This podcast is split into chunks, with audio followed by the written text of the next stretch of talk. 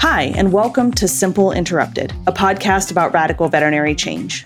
I'm really excited to have both of our guests on today as we dive into the topic of toxic employees.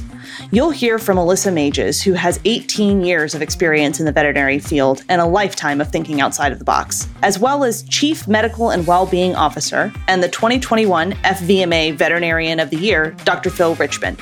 He's a published writer and speaker who's passionate about what he does. Let's hear more from our guests.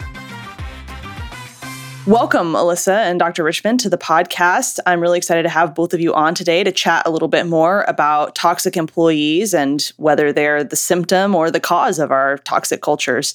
Um, why don't you both introduce yourselves and let us know a little bit about what you've been up to in our industry lately?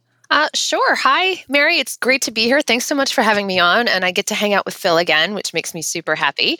Um, I am a CVT. I've been in vet med since 2004, uh, credentialed in 2012. So I did did a little backwards, got my bachelor's and then my associates, and I'm really glad I did it that way. So I've kind of, not kind of, I've dabbled in pretty much every in, you know aspect of the industry that we can: academia, research, uh, large animals, small animal, exotics, all the fun stuff. Um, but my my heart started in marine biology, so I'm desperately trying to get back to an ocean at some point. But in the meantime, been hanging out in the the educational and leading uh, learning and development space with empowering veterinary teams. We launched three years ago on uh, Sunday, so it's exciting. We're coming up on an anniversary. So well, happy anniversary! That's really exciting. Thank you. Thanks so much. So it's it's an exciting time to be in vet med. It, I know that there's a lot of stuff that we're going to be talking about today, and things that that need our attention and our love and our energy.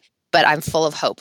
Absolutely. And I'm really excited to see where we're going. I couldn't agree more. I'm Phil Richmond. I'm a veterinarian, and uh, one of my claims to fame is that I'm friends with Alyssa. So. oh my God. Uh, no. That's my claim to fame is I know this guy. and so similar similar time. So I've been in vet, vet med for a while, but I, I graduated in 06. You know, really how I got into this space was that I I spiraled downward severely in uh, in 2008 and almost wasn't here. And so I exhibited a lot of the behaviors um, as well that we're going to talk about today. And so I know what it's like to be the person on the other side and also have some lived experience on where some of that behavior comes from that that's helpful. And I'm I too, I'm just grateful to be a part of, of veterinary medicine. I'm the chief medical and well-being officer for the group Veterinary United. Uh, I'm very grateful to be the ch- chair of the veterinary well-being committee for the Florida Veterinary Medical Association. And I get to do a heck of a lot of stuff um, in well being and vet med and meet with a lot of great people and moving the profession forward. And I'm I'm just grateful to be here. So thanks for having us, Mary. Of course, of course. It's great to have both of you on and and see the the difference that you're making in our industry every day. I think that definitely having some professionals that end up taking a step back from clinic but still pushing our industry forward is the way that we are going to continue to improve as a whole. So excited to hear both of your thoughts today. Let's dive right in. What do you guys think is the difference between a toxic employee or someone who maybe, I don't want to say lost cause, because of course that's not the kind of direction you want to go, but someone who maybe isn't going to be willing to turn around their attitude over someone who is still present and able to receive feedback and turn around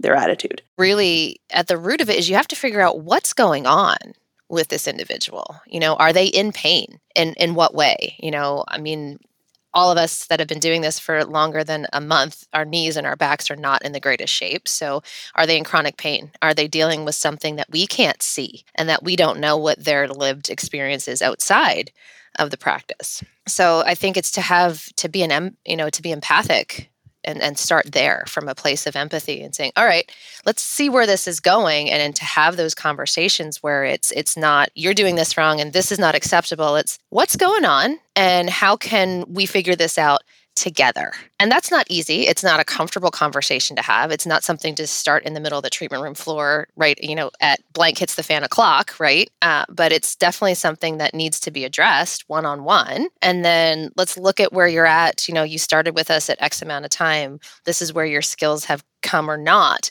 what is your passion? Do you have it anymore? Why is it gone? You know and really see if you can figure out where they're coming from where they're at and what they're invested in in moving forward. And then if there isn't that sign of they they want to talk or they want to move forward then that's a different conversation. But i think you need to start at under you know getting to to the the center of where they are and what you can do together with them. Yeah absolutely. And what i would say is you know, when we see people, I, I, think we we use that term toxic, but you know, what's the what's the actual language? What is what's the behavior that we mm-hmm, see that mm-hmm. that people exhibit doing that? And is it are they are there demoralizing comments? You know, are is this person somewhat of a saboteur?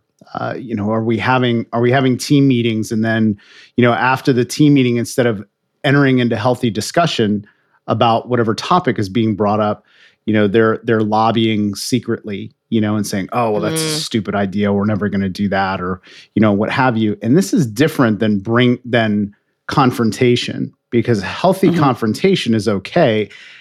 What i would say is as leaders we also have to be able to accept that and have healthy discussion. Um, but going back to the uh, going back to the behavior is is it is it corrupting the culture you know is this is this person bringing down uh, you know people around us? And again to alyssa's point is knowing that if we can ask the question instead of saying what's wrong with you? What's happening with you? that oftentimes can change the the way that we perceive the the feedback discussions and we may or may not be able to move forward from that spot yeah. And both of you have been in clinic in situations where either you haven't shown up as your best self every day to work or you've seen people around you not doing yeah. that. On your worst day, what would have actually helped you be open to having this discussion with a manager because this is like like you said alyssa this is a really vulnerable discussion to have and it can also be really hard to say something to the effect of you know hey it's not work related it's personal i'm really struggling because that's again a really intimate conversation to have. So what how do you think a manager could maybe open up the conversation or open the door in a way that the uh, person doesn't feel attacked or feel like they're in trouble or anything like that? Mm, that's, you know, I think, Mary, that's, you know, going back to Phil's comment too about the overall team culture, like what is your foundations on communication? Like, how often are you talking with your team? Is it like, do they get that, like, oh God, I'm going to the principal's office when you ask to meet with them? Because I mean, that was my gut response with a lot of my my managers of like, oh, what did I do? nothing. I just want to talk to you. I'm like, but I, I have that sense of foreboding mm-hmm. and I'm already on the defense or worse so, yet, the you know, right? can I talk to you later? Conversation. Like, oh yeah, and it wrecks your whole day. Oh yeah, your whole day is done. You're like, I'm done. Like, oh. Um, so I mean, that's got to be established first and foremost. Is it, it can't be the dreaded annual review, right? You need to meet with your people, even if it's for five to ten minutes, just checking in. Like, how's it going?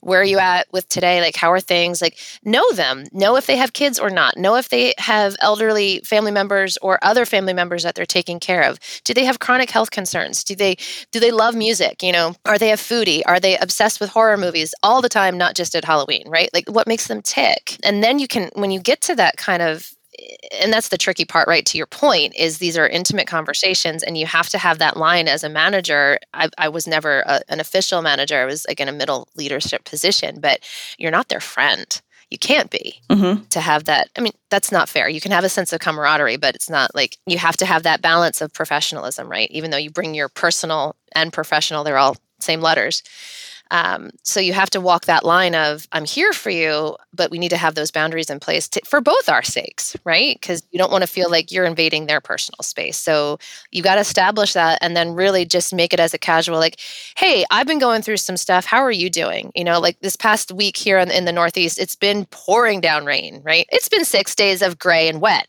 I'm miserable. How are you doing? You know, and and start it with like a neutral place and establish that and then then you can get into the things. And like you know i've been noticing this around what's your sense of this? You know ask for their input and then take it. You know that's the other part of it too is you can ask the questions but you need to be willing and able to hear the answers and actively listen to them. Don't plan your response for you know you can prepare for that conversation, but you don't want to go into it, you know, as soon as they respond, you're moving on to the next question, right? It's a, you know, Phil works with this wonderfully with active and reflective listening, and it's something that we all need to practice. So I would say you have to first establish that um, that precedence of having these conversations, and then ease into them instead of slamming into the issue at hand. Yeah, Rome and relationships aren't built in one day.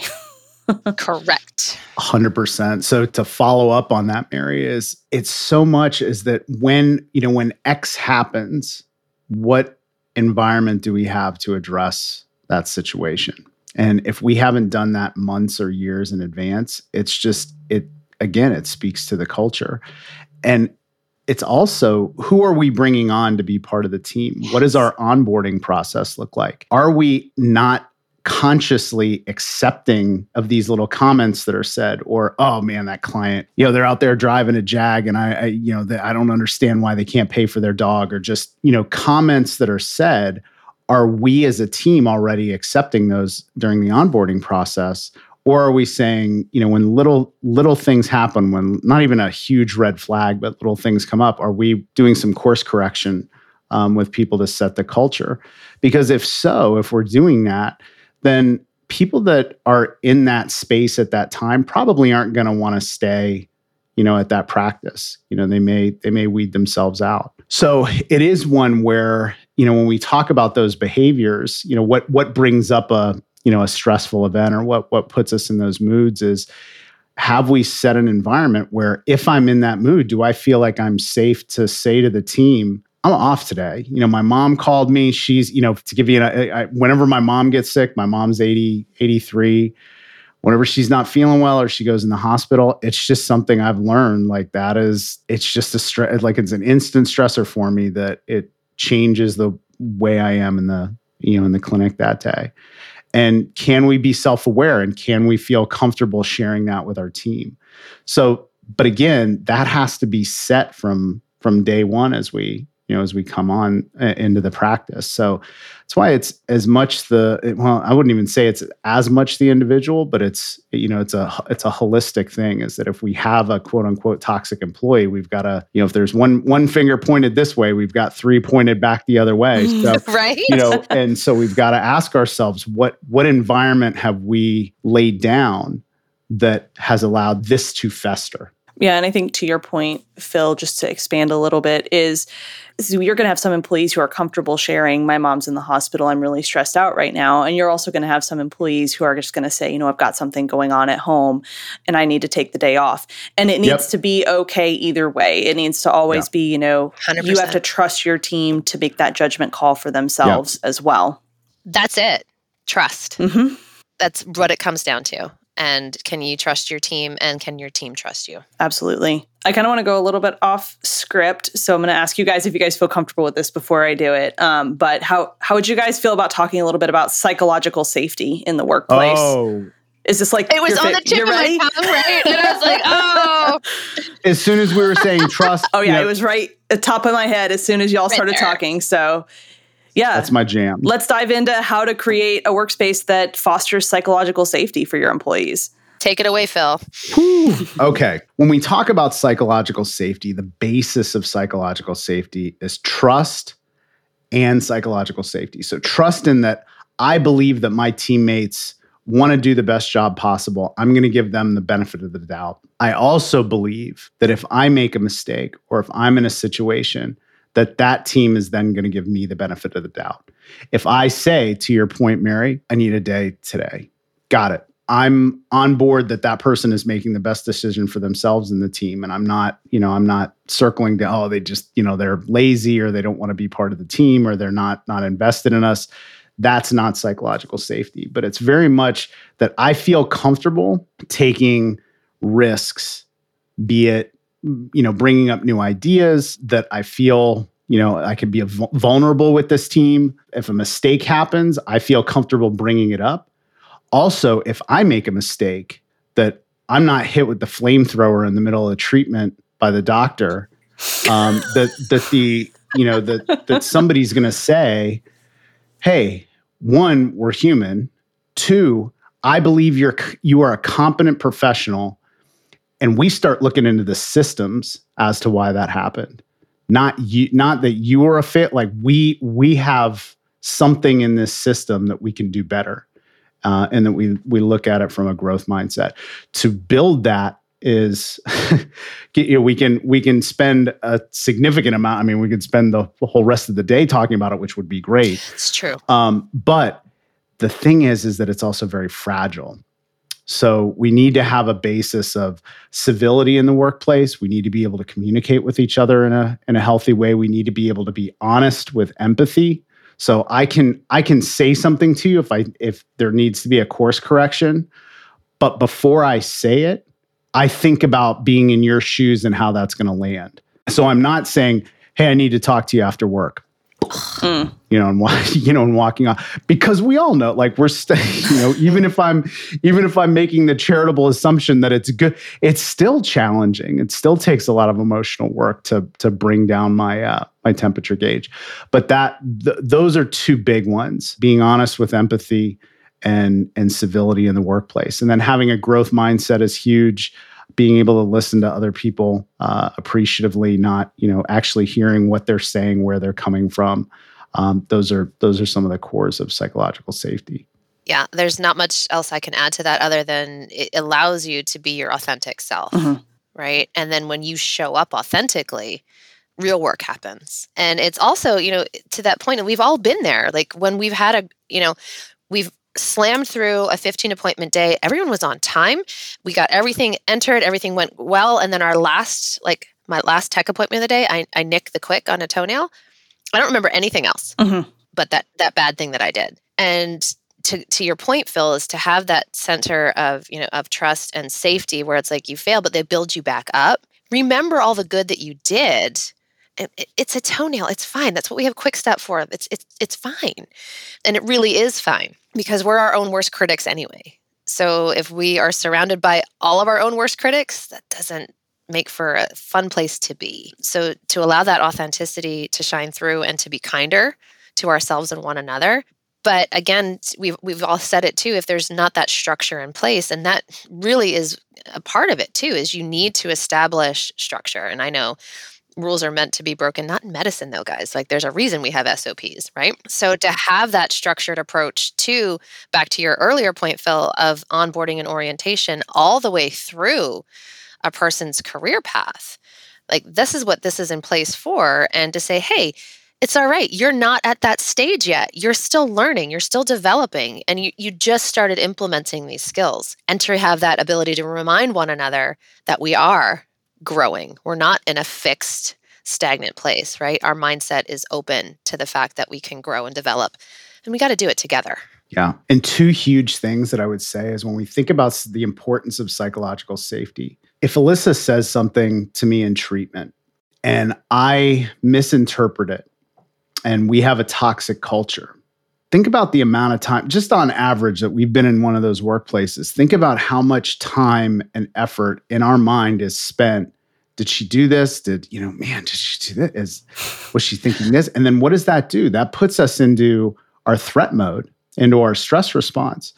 That stress response gets kicked in the same as us running from a tiger. It decreases our cognitive ability by about 40%.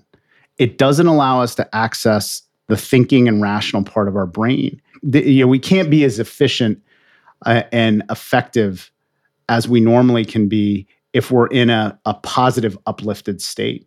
So this isn't woo woo. You know, this is this is incredibly vital stuff. You know, when I hear you know talking about emotional intelligence and psychological safety, and oh, that's soft skills. These are these are mission mission critical skills. I mean, yeah. these absolutely affect how patient care is delivered, how the clients perceive it. Because um, I can say, I can go over discharge instructions for a newly diabetic patient. If I'm in a toxic environment, that may land a heck of a lot different than if I'm in a, a, really positive environment that I can be there and show empathy towards that client. It allows me to tap into that emotional intelligence. Where if I'm in threat mode all day, I can't access it. I can't tap into those things. And basically, I'm just saying words that come off potentially uncaring that lands differently with that client. That's potentially going to affect the way that patient is cared for. So these are real world things that we you know that, that are vital in in the pra- in practice yeah yeah they're not soft they're not human soft skills no. this right. is how we this is how we human right so that's i use it i call them human skills because that's how we learn to be humans because yes we're medical professionals but i'm a person first and i know we got into this industry to work with animals but they come with people yeah, every animal has a person at the end of the leash. Every animal has a person and you know, we work with each other. And if we don't understand the the mechanics and the psychology and the I mean think if you want to get down to it, right, this is this is science. Psychology is a science. So and it, it's not like toxic positivity. That's another one of Phil's and my trigger words like, oh, good vibes only, don't you dare. That's not what this is. This is, you know, it's again, it's making sure that this is a safe learning environment where growth and de- and development and honesty and authenticity are encouraged. It's not it's not woo woo. It's the what what. This is how we do it because at the end of the day, it doesn't work otherwise. That's the thing that changes, you know, many clinics' reputations from being a toxic workplace to actually being a place that's a unicorn clinic versus, you know, I come here, I'm either toxically positive or everyone is angry all the time. And that's really kind of the two ends of the spectrum that we see by and large right now, but it doesn't have to be that way. We're already in an industry that takes so much from us psychologically in terms of what it takes to care for pets and pet parents. We shouldn't continue stealing it from one another as well. Yeah. That is beautifully said. And that's so true. well, I've definitely been there. I've been the one screamed at in treatment by the doctor for a minor mistake. I've, you know, been the one trying to hold an employee's hand through another employee, snapping at them, and then them spending the entire day sweating about it, right? Did they mean to do that to me? You know, mm-hmm. and it taints their interactions throughout the day. It's hard to calculate a drug dosage when all you're thinking is, you know, Sam over there yelled at me earlier and now he's over there on the other side of the room staring at me and and do they hate me? Do they not want to work with me? But you still have to do your job. And our jobs are complex and intricate. Yeah. I mean, there's very few professions where you have to constantly be physically, mentally, and emotionally ready to go. And it, it's so easy to tap us out. And it's, I mean, we all went through high school once. I don't really particularly feel like doing that again. Thank you very much. I'm pretty convinced that none of us ever really grew up past high school. We just keep trying to be better. Yeah. you know, there are studies on that, right? Like the the emotional development of of humans sometimes gets stuck at 12 to 15. Yeah. Ooh, it's a little bit younger than I was hoping for, but I can see I it. I could definitely see it. So, what do you guys see as some signs that maybe your practice is trending in the wrong direction? What are some symptoms that are creating these employees who maybe have these behaviors that are again a symptom of the overall picture so if i can step in just because this this was one thing that we subjectively saw in our practice so the practice that i was in we were incredibly intentional about setting up a, an environment of psychological safety. And this paid off in dividends. I mean, we we said in 2019 before, I mean, this was before, you know, in the before times, you know, before COVID, you know, we would come to work to get away from the world. Like I didn't say our staff said that. Like we loved we loved working together. We are human though. And what we noticed is that our level of gossip, our level of talking about clients or talking about one another would tick up a couple notches where it was it was very very minimal if if present at all and that was that was the sign hey something's going on here and we would look where we saw it was was during covid and it was external. You know it was that we could talk to one another in a safe safe place but we were just getting stressed out you know and, and again we weren't able to to access the the rational empathetic part of our brains because of the the external stress and the caseload. So i would say is those those things and i mean we all we all know what it is but it's sabotaging it's interfering with teamwork and collaboration you know it's it's corruption. And, it's not always necessarily overt but it's you know just saying things under our breath or you know again it's the the typical you know something said in a meeting and oh yeah that's great. And then after well i'm not doing that crap. You know that's the stupidest idea i've ever heard. You know those those types of types of things yeah yeah no i think that that you spoke to it beautifully that's it's really when you start to hear like the rumblings and then what I've also noticed is when the loud people are quiet. Like I am, I am not a shy person.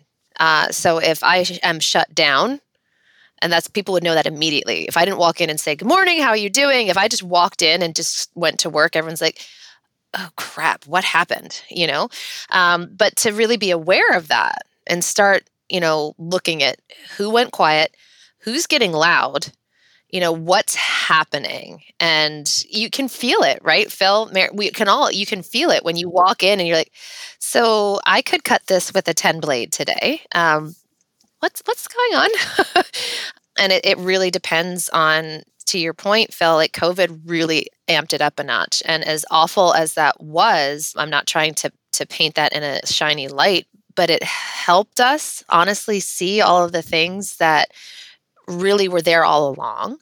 This was just, you know, that proverbial straw that was like, oh, so we really need to deal with all this other stuff because if we have this big stressor, it's really, it can break you, right? So looking at your teammates and, you know, having that conscious term a teammate you know doesn't have to be athletically involved for all of us that aren't but really um, you're more than coworkers in veterinary medicine. Sorry it's a contact arena. And i do shy away from the family um, saying it's a work family. Sometimes you work with your relatives that's entirely different but because that term isn't the same for everybody you know family isn't always warm and fuzzy for everyone. So it's something that you don't want to force that right? So it's it's like look at your team and you know call them that like treat them that way. And it goes back to tr- you know treat others the way you want to be yeah. treated but um and way actually no the way they want to be mm-hmm. treated. Yep. That it's different um, and and just be conscious. It's having that consciousness. Um, but yeah the signs of the rumbling the the change in demeanor the obvious tension and then when people just start leaving you know it's it's happening. It's not a quiet resignation. It's it's it, they're out. Um, and turnover has always been a thing in vet med and why is that right? Why are we leaving? Well it's a physically demanding it's mentally challenging because it's medicine. Like, yes, I mm-hmm. understand it, it, it's cute patients, but they're living creatures that require anesthesia and radiology and laboratory procedures equivalent if not more so to you know human and, and that emotional component because when they're cute we don't want them to hurt and it's a lot of it's heavy so we have to be really aware of that and to watch for those tells. Yeah. So Mary, there was something observationally. So I, you know, I I saw this in our practice and I knew that this had happened with me, you know, as far as why, you know, why was I talked to? Why why could I not why did I take feedback as a threat? You know, always. Why why couldn't I sit and say this person is merely trying to give me information to make me better? but I would take it as a threat and build resentment and these types of things. And before I get into this, let me say one, I am not a mental health professional, nor am I a, an HR professional. However, I got very curious about a study that was done about ACEs, about adverse childhood experiences, and you know when our brains are forming, the things that we go through, and you know, and how it changes us. And we had one of our technicians get some feedback, and this was in a very psychologically safe environment. And I noticed how she responded to the to the feedback. And she responded very much the way that I used to. And so, because we had this level of vulnerability and we could talk in our practice, I told her about ACEs and these adverse childhood experiences that happen to us and how it affects us, which people that have four or more of these ACEs, uh, if you if you go up go and look this up, have two and a half times more absenteeism at work. It's like four times more likely to have trouble, you know, at work. So this is something that we don't talk about when we talk about quote unquote toxic employees. And so this is also, you know, having that instead of saying what's wrong with you, what happened to you, or what's happening with you. And when we ended up uh, having this discussion, I asked her if she would take this ACEs test. And there's 10, 10 of these questions or 10 of these experiences have you ever been physically abused? Have you ever been verbally abused? Did you have a parent that had a substance use disorder? Um, did you ever see violence in your home? Those types of things. We ended up asking our entire medical team if you have four or more of these that's when you're seven to 10 times more likely to have an alcohol or substance use disorder. You're seven to 10 times more likely to have depression or anxiety, ADHD, all of these things. And we found that in our team, our average score was six, six out of 10. And I have six out of 10. And it the reason why is it changed the way that we gave feedback to one another. We became much more empathetic about where we're at. And I was just on a, a podcast with a, a trauma specialist and we were talking about it in veterinary medicine. And there's been one study that was done by Dr. Brandt, um, Dr. Strand, and some other medical or uh, mental health professionals in VetMed. I'm so curious to know if we could ask all of these you know quote unquote toxic employees you know if they could take this aces test which again no hr professional would ever say that you could you know you could do that and that's where the fear comes in is that we can't we potentially mm-hmm. can have some of these discussions, not directly, but can we put this awareness out? You know, when we onboard, can we say these things about mental health? You know, do we have a mental health policy? Can we make some of this information available to leaders? And there's in human medicine, they talk about trauma informed care. What I'm fascinated with in veterinary medicine is trauma informed leadership and understanding how past trauma affects us and how we perform at work because it's I saw it in myself and then I saw it in our team members and I just see it you know anecdotally when I talk to you know I, am in recovery and when I talk to other medical professionals in recovery and such. So just put a pin in that that I think that's that's an area that in the next five years is going to be a a big area for us talking about you know quote unquote toxic employees as well as culture. So you know but indiv- on an individual level. So I just I remembered I wanted to say that. So thank you. Uh, I'm I'm really really glad you shared that. I think that um, that's definitely been my experience in practice is that many folks have some sort of history of trauma or difficulty in childhood or you know in abusive relationships at the time of their employment things like that. And uh, there's also a really good book called the body keeps the score which if you yep, yep. exactly. Amazing amazing book about how we hold trauma in our bodies and already you know physical physically demanding job and then you add the psychological you know traumas of our past or traumas of our present on top of that and it just is a lot worse. So absolutely and a key piece of being empathetic for our teams. Right because we uh, what do we do when we experience trauma? We go to we, we need comfort mm-hmm. right? And what are our patients really good at giving right? So it's a, a profession that attracts that because we need it. And, you know, to take it back to that trauma side, right? Like a trauma informed approach, that's how we are trained a lot of us. I mean, my my past 10 years of my career has been in emergency medicine and I did training on that. Like it's a trauma informed approach to developing triaging tiers and how we approach those conversations with our team and our clients. We've got to do that with ourselves. Yeah, absolutely. Starts with a little bit of self examination as well before you can actually help others. You have to look yeah. look inward and figure out where your own wounds lie as well.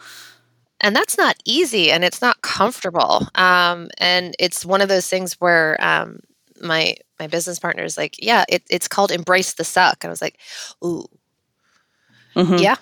I think yeah, that's isn't that a Brene Brown thing? It, it, she's done it, but it's also from military base. Right? Okay. Like, yeah. Um, a, yeah. So yeah, it's on my workout bag. It's all yeah. um, and but if you think of it that way too, it's like, all right, this sucks. That doesn't mean you need you have to wallow in it, but acknowledge it's there. Mm-hmm. Yeah. You know, you you can't deny like if you have a broken leg and it's hanging off and you can see the bone, can't deny that because it's it's visually there. This just because we can't see this doesn't mean it's not there you have to admit it and it again, it's not easy. We're not saying that it is. Yeah. But that's where it becomes from a leadership perspective is, you know, to your point there, Mary, to, to look in the mirror, we need to be that mirror mm-hmm. that people can look into without fear of, you know, recrimination or anything. And we need to know. And that's a, when we talk about leadership too, is that we put people that are technically proficient and awesome in one position and then in veterinary medicine, we put them into a leadership position and don't give them any of those skills. Yep. And that is empathetic, trauma informed leadership is is really that is the command and control is out the window. And I mean, I can I can tell you from personal experience, command and control doesn't I mean I can give you all the evidence that you know it doesn't work. but that was that was my experience. I mean, I went down that hole and I caused a lot of a lot of hurt in this practice that I love, you know, now that I was talking about, you know, 10, 10 years, 12 years ago. But we, we're not given those skills. Mm-hmm. And that's that's critical for us to be able to. And we do. We need to know. We need to have some self awareness. We need to know well, what triggers in me. You know, what's what's kicking up in me when I'm talking to this this employee, or why am I getting so fired up? And am am I trying to reach these goals? And then that's in the back of my head. And you know, I'm trying to. And you know, again, let me say this too. You got six out of 10, you know, uh, ACEs score, you know, it's good to know that because that may be affecting how you are trying to perform like you know is that your performance is all the, that you have to to validate who you are as a human being. And i had to go through all of that you know in recovery and and such to to really learn what what was motivating me and what was behind it. And like like alyssa says that's you know it's hard work going through that but the the reward is fantastic beyond the empathy that you have phil then you have understanding mm-hmm. And that's another word I think that we throw around a lot. It's like, oh, I understand, but we don't, right? If I haven't lived that journey, I cannot, literally cannot understand it. But what I can do is be here for it. Yeah, absolutely. And I think there's this really incredible, it's a very short video uh, where Brene Brown is talking about empathy. And the animation is really cute. But it, the idea is that when someone's down in that hole, it doesn't help for you to stand at the top of the hole and say, yep, I get it. That looks bad. just yeah, you know, right. yeah, that sucks. Right. Sure looks I bad love, down there. I know that that video is amazing. Yeah. Oh yeah, so highly, highly recommend checking out that video. It's again extremely short, but really impactful for how to be empathetic towards anyone in your life. But the the moral of the story is just sit with them and eat a sandwich. yeah. Right. yeah. Just sit sit in the hole with them. Just be there. Exactly. Exactly. Well, I kind of want to wrap up on getting y'all's opinion about when is it time to say, okay, I've been empathetic, I've created a safe environment, I've done all of these things. Maybe that employee isn't weeding themselves out. When is kind of the breaking point, and how is that kind of affecting your other team members when that person is hanging around? And so the data tells us, you know, a quote unquote toxic employee has more of a negative a deleterious effect on the team than two to three star employees. I mean, that's impactful because then if you have one one toxic employee that, you know, our star employees are again, we're in threat mode. We can't be as efficient. And then we're seeing this behavior and it's like, well, why why am I working as hard as I am if, you know, all this is going on or I feel threatened or I feel bullied or I or I'm harassed and that type of thing. I look at it, what's interesting is from a recovery, you know, alcohol and substance use recovery or that type of thing, is that as long as someone is trying, you know, I'm going, I'm going to help, but there is a point where, you know, we may have to, you know, we we say, okay, we've, and this is where the HR point comes in, is we've got, you know, a corrective action plan. Um, and we say, okay, here are the things that we need to ask but we also need to try to empower them to do those is what is you know the, the, it's it's almost like going into a room with a, a, dog that's a nine plus out of nine body condition score and you're like your dog needs to lose weight and then walk out is that if i you know I, yeah how mm-hmm. you know mm-hmm. how because we can't an employee and this is where i can tell you know from personal experience i can't get out of that with the same brain that i walked in with i've only i've only got the same tools that got me here in the first place so I need help,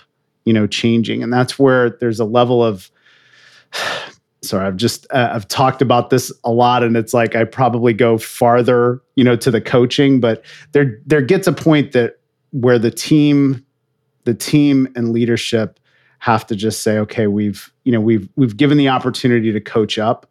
And now the kind thing is, is to, is to separate. And that, that may be different for each, each practice. Uh, sorry, it's not a not a straight straightforward you know three strikes and you're out type thing although you can you can do that yeah none of these human skills are black and white but it can't be right you know you can if you haven't met um, skill benchmarks that you need to that's a different conversation right? This is uh, you can't have well you didn't tick this box and you didn't do this. This is we've encouraged you to do this. We've had this conversation. We've provided these resources. We've exhausted everything that we can do and there's been no effort on your part. So you clearly don't want to be here, you know, or we we are not able to give you what you need. So it's it's not cut and dry. It's not black and white, and it it's not one through six, right? It's you've got have to come to that realization where you are tapped out um, in all of the the major realms that we work in.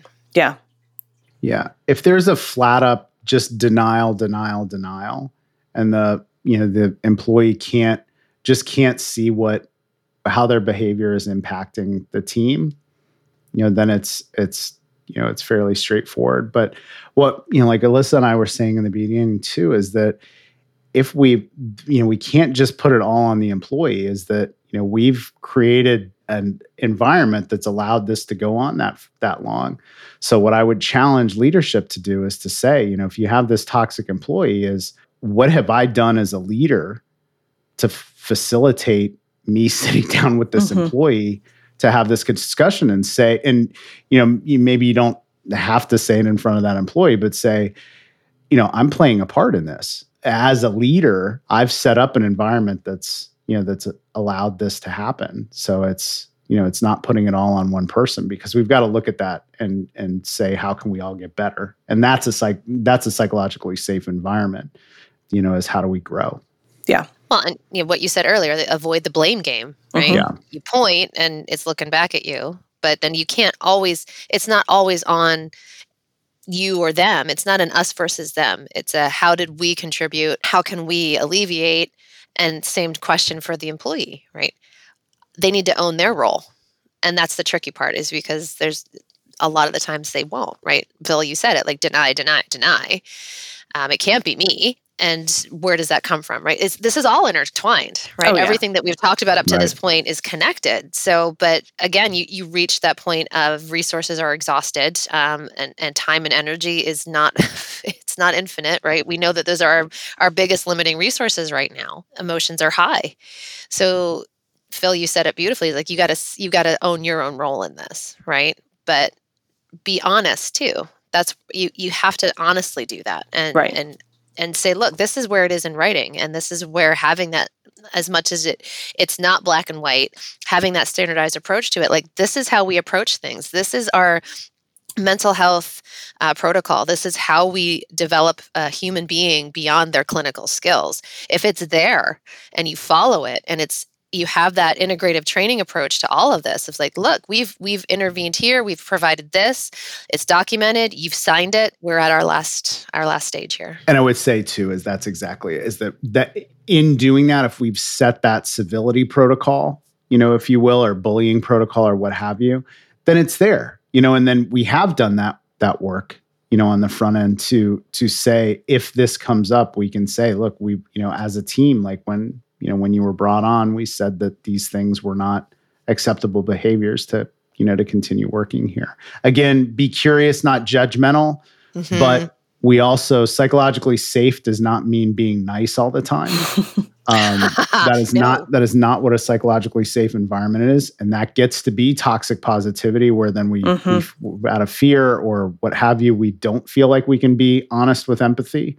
But that is being honest with empathy, is saying, "I'm sorry, you know, we've we've had these opportunities and you know it's just it's time for us to you know part ways right because yeah. niceness and kindness are not synonymous are not the, no yeah. absolutely not and I want to focus in a little bit on what both of you are mentioning about having a civility policy or something to that effect. There are many things that have to be done from a legal standpoint, from an HR standpoint, to follow along with this process of coaching and having these honest conversations. So, what resources do you guys recommend for someone who's maybe looking to create those kind of policies, looking for um, how to document this kind of behavior, and anything around uh, structuring and enforcing uh, these kinds of policies within their clinic. Yeah, it's really. I think Phil, you have a bigger list probably than I do. Um, but it's what I tend to do is, you know, my my wheelhouse is is training and growth and development. So when it comes to to leadership and HR, I reach out to someone like Josh Vaisman that that has that experience, someone that is, you know, a CVPM, and looking into those resources. You know, clinicians brief has this. Today's veterinary practice has these things. Um, making sure that you're you're not. This isn't happening in a vacuum right? So it's not, you don't have to do this all on your own. So it's simply, you know, and, and think of our industry, right? It, it's no longer six degrees of separation. It's it's one, maybe half. Like everybody knows somebody else. So if you reach out to a friend saying, mm-hmm. This is what I'm struggling with, can you help me? And that's what I would do. I would call Phil and be like, I don't know where to go. Can you tell me? and if he doesn't, he's going to know someone who does. And if they don't, you know, and right. it, it, all comes back because it's again, it's it's not as you've got to get out of that mindset of a competition. It, it, it's a collaborative approach. So I would, you know, reach out to anyone that you know of that has that lived experience, and then find those, you know, data evidence based directives to back that up. Yeah, and some specific, uh, along with what what Alyssa was saying, there there are a couple really specific sources. Um, I'm really grateful. I'm on the National Workplace Suicide Prevention and Postvention Committee, and yep. so talk about imposter syndrome. Like I'm in this, you know, I'm in this meeting, and I'm like, like oh God, like these these are like the national experts in you know in workplace mental health and such. They just put out a white paper um, for professionals and employment uh, that was for HR professionals and employment lawyers that answers a lot of the myths that I'll, I'll see come up as questions like well if i talk about this you know it does does this mean i've stepped into ada territory mm-hmm. you know the americans with disabilities act or you know and it's and so what happens is is things we end up almost from a fear-based perspective kind of cya versus doing positive coaching. And i really love this paper because it's one it's written by you know the experts in mental health and and hr employment and the employment lawyers in the in the US but it's at if you if you go to the workplace suicide prevention and postvention committee if you google that you'll get the the white paper. Um, if it's okay mary i'll give you a link to the pdf yeah we can put it in the show description for everyone to check out. And then uh, specifically on civility Christine Porath. She is the one of the head researchers on civility in the workplace and has a lot of great data. She also has a a civility uh, self assessment uh, that you can do that gets you thinking about specific things that aren't overt. You know, like screaming at somebody in the workplace or some, you know, something that we can clearly see, you know, that that obviously that is yeah. is uncivil, you know, and bullying behavior. um, but things like do do I withhold you know information for a little bit? You know my little spicy in my uh, my communications with other people. Those are things that we see that have a have a negative and deleterious effect on on workplace culture and performance. So christine porath dr christine porath. Great. And as another one of course as you start talking i start thinking like oh there's other sorry um, so thank you so much because I didn't know about those resources. Um, and that's why I, I, love these conversations. You learn something new every day. But if you're looking for, you know, mentorship support, you have MentorVet. And if you, you're looking for education in the DEIB space, this is where Pauseabilities comes in. This is where Blend comes in, which is a, an accreditation program for educational purposes the DVMC, Pride VMC, mm-hmm. the MCVMA, uh, all of these organizations that have resource pages to address you know difficult conversations surrounding diversity equity inclusion and belonging because we always make it about you know melanin or, or lack thereof but diversity and inclusion and equity and belonging it focuses on there's so much more to it right. than that right like the knowledge bias and ageism mm-hmm. and socioeconomic status and there's everything that we need to take into consideration so beyond taking that civility which i need to research her and get some information on. Take that into these other realms and how we can really incorporate that within the work that we do. Yeah, absolutely. I appreciate both of you so much today. It was a great conversation. Um, I learned a lot, and I know our listeners will learn a lot as well. How can our listeners follow you uh, to kind of track what you guys are up to and, and learn a little bit more about what we talked about today. I will field all of the fan mail for Dr. Philip Richmond. I am the president of the club. Uh, I think we're both on LinkedIn. Yeah. Um, so if you want to uh, find us there, um, I'm I'm on my uh, empowering veterinary teams is on Instagram as EmpVet team. Um, I'm not on Twitter. We're not on Twitter as much, but we're, we're there. So if, if you Google empowering veterinary teams, we'll come up and you can find us. Great. And I, I stay mostly in the LinkedIn space. I do uh, have Caitlin, Dr. Caitlin DeWilde, who's awesome. Uh, she she does a lot of stuff for social media for me, which she's fantastic. But yeah, that and then uh, again, I, I, I'm driving up to Michigan Friday to start my new position with Veterinary United, and so you'll see us around. We'll be at all the major conferences, and then I'm very grateful that Alyssa and I get to speak at a lot of the a lot of the conferences and and share a message. So Right. If you're if you're going to be in New Jersey next week, I will see you there at ACVC. well, that is super exciting, and I'm sure our listeners will keep an eye out for both of you as they move through the fall and spring conferences next year. Thanks again for being on the podcast today. Thank you, Mary. Thank you. I'd like to thank Alyssa and Dr. Richmond for being our guests on today's episode, as well as you, our listeners. We appreciate your support and hope you'll subscribe to our podcast, Simple Interrupted, on your favorite podcast app and share it with your fellow veterinary colleagues. This has been a co production of Evergreen Podcasts and Pet Desk. Learn more about Pet Desk and how we're helping clinics guide their clients to better care at petdesk.com. A special thanks to the Pet Desk team and to all of the veterinary professionals out there. Thank you for all that you do for our pets, as well as our Evergreen production team, producers Leah Haslage and Nija Galladay, and audio engineer Gray Sienna Longfellow. I'm your host, Mary Schwartz. Thanks for listening.